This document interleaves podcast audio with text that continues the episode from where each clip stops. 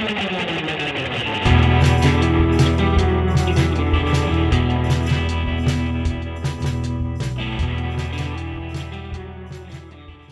안녕하십니까. 2020년 12월 26일 토요일입니다. 즐거운 크리스마스를 지내셨는지요? 코패스 동반자 채널에서 오늘은 중 전투기 줄줄이 AESA 레이더 장착, J11도 장착, 한국 기술 해킹 우려 높아 이런 주제로 말씀을 드리기로 하겠습니다. 지난번 영상에서 JF17 블록 3에도 AESA 레이더가 장착되었다고 설명을 드렸었습니다. 그 AESA 레이더는 원래 J11 탑재형입니다. J11에 탑재된 KLJ7A라는 AESA 레이더는 2016년경 완성되었다고 하는 그런 AESA 레이더입니다. 물론 그 이전에는 기계식 레이더를 장착했다가 신형 AESA 레이더를 개발했었는데 중국제 신형 AESA 레이더의 성능이 워낙 형편없어가지고 태국 공군과 모의 전투를 해도 연전 연패를 했고 특히 함정에 장착한 AESA 레이더는 고정된 함정에서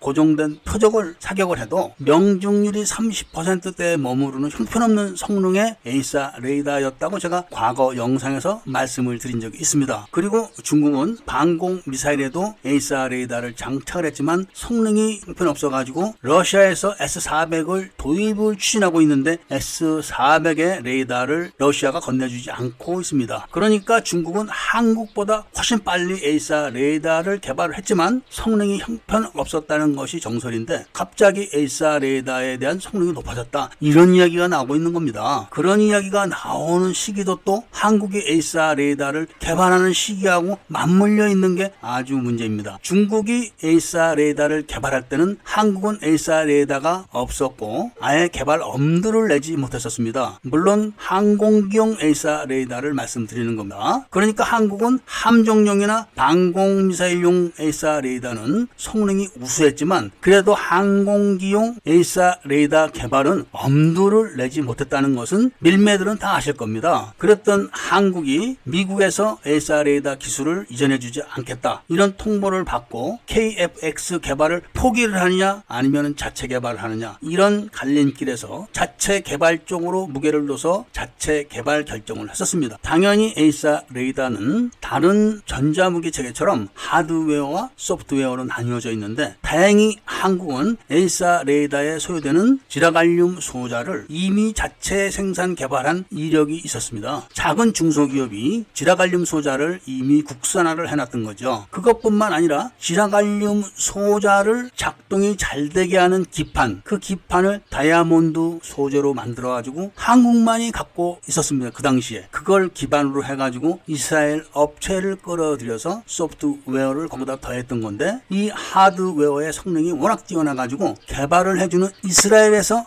탐을 낼 정도가 되었다고 합니다. 다 아시는 이야기죠. 거기까지는 당연히 박수를 쳐야 되는 그런 일입니다. 그리고 이미 한국산 AESA 레이더 그러니까 항공기용 AESA 레이더는 이미 시제품이 출하가 되었습니다. 그러니까 KFX용 AESA 레이더가 시제품이 출고가 끝났다 이런 이야기죠. 그런데 거기까지는 좋지만 요즘 갑자기 중국산 AESA 레이더의 개발 이야기가 많이 부각이 됩니다. 질화갈륨 소자는 세계에서 직접 생산하는 나라가 몇 없습니다. 아시아에서는 유일하게 일본과 한국인데 한국은 거기다 다이아몬드 기판을 얹어서 사용을 하기 때문에 열이 덜 발생을 하고 전력 세기도 훨씬 높다고 합니다. 이것은 AESA 레이더 크기가 좀 작더라도 더 강력한 전파를 발사할 수 있고 그 시간을 오래 끌어도 열이 덜 발산된다는 그런 이야기입니다. 그래서 이스라엘 업체가 놀랐다. 이런 겁니다. 똑같은 질화갈륨 소자라고 해도 그런 차이가 있는 겁니다. 그래서 러시아도 한국산 질화갈륨 소자를 구입하기 위해서 혈안이 돼 있다고 했었고 한국과 레이더 개발을 같이 하자고 하는 유럽 국가들이 늘어났었습니다. 그런데 중국만큼은 한국산 항공기용 AESA 레이더에 대해서 언급이 없었습니다. 그러다가 이렇게 갑자기 중국산 항공기에 AESA 레이더를 장착을 한다. 이런 이야기를 반복을 하고 확산을 시키는데 말하는 투가 과거의 중국 AESA 레이더가 아니다. 이런 의미를 많이 내포하고 있습니다. 중국 중국도 AESA 레이더의 소프트웨어를 자체적으로 개발하거나 사올 수 있습니다. 그런데 하드웨어만큼은 자체적으로 만들질 못합니다. 그런데 성능 좋은 AESA 레이더가 개발되었다. 이런 이야기를 하는 것은 기존 중국산 AESA 레이더 기술에다가 성능 좋은 하드웨어를 얹었다.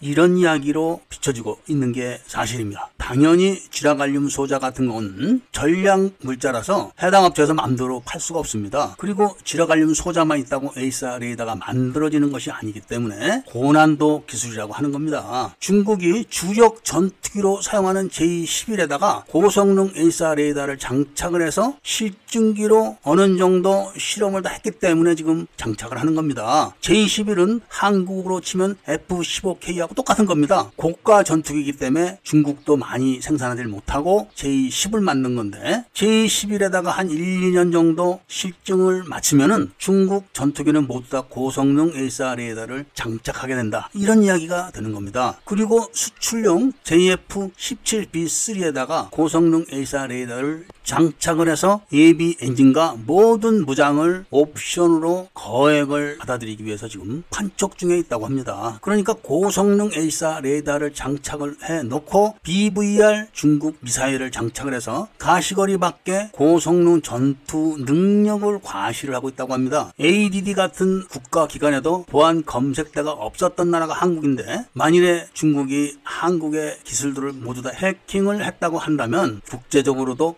큰 문제가 야기될 소지가 다분합니다. 같은 나라 업체끼리도 현역 군인을 동원해서 서류를 훔쳐내 가지고 입찰에 응찰을 해도 그 기술로 응찰했다고 볼 수가 없다. 이런 판결을 내리는 나라기 때문에 설사 중국이 해킹을 했다고 해도 그 해킹한 걸로 중국 AESA 레이더를 만들었다고 볼 수가 없다. 이런 이야기가 나오지 않을까 걱정을 하면서 오늘 이야기를 마치고자 합니다. 국가 주요 기관의 보안을 좀 더 신경 쓰기를 바라면서 구독과 좋아요를 부탁드리고 이야기를 들어주셔서 감사드립니다.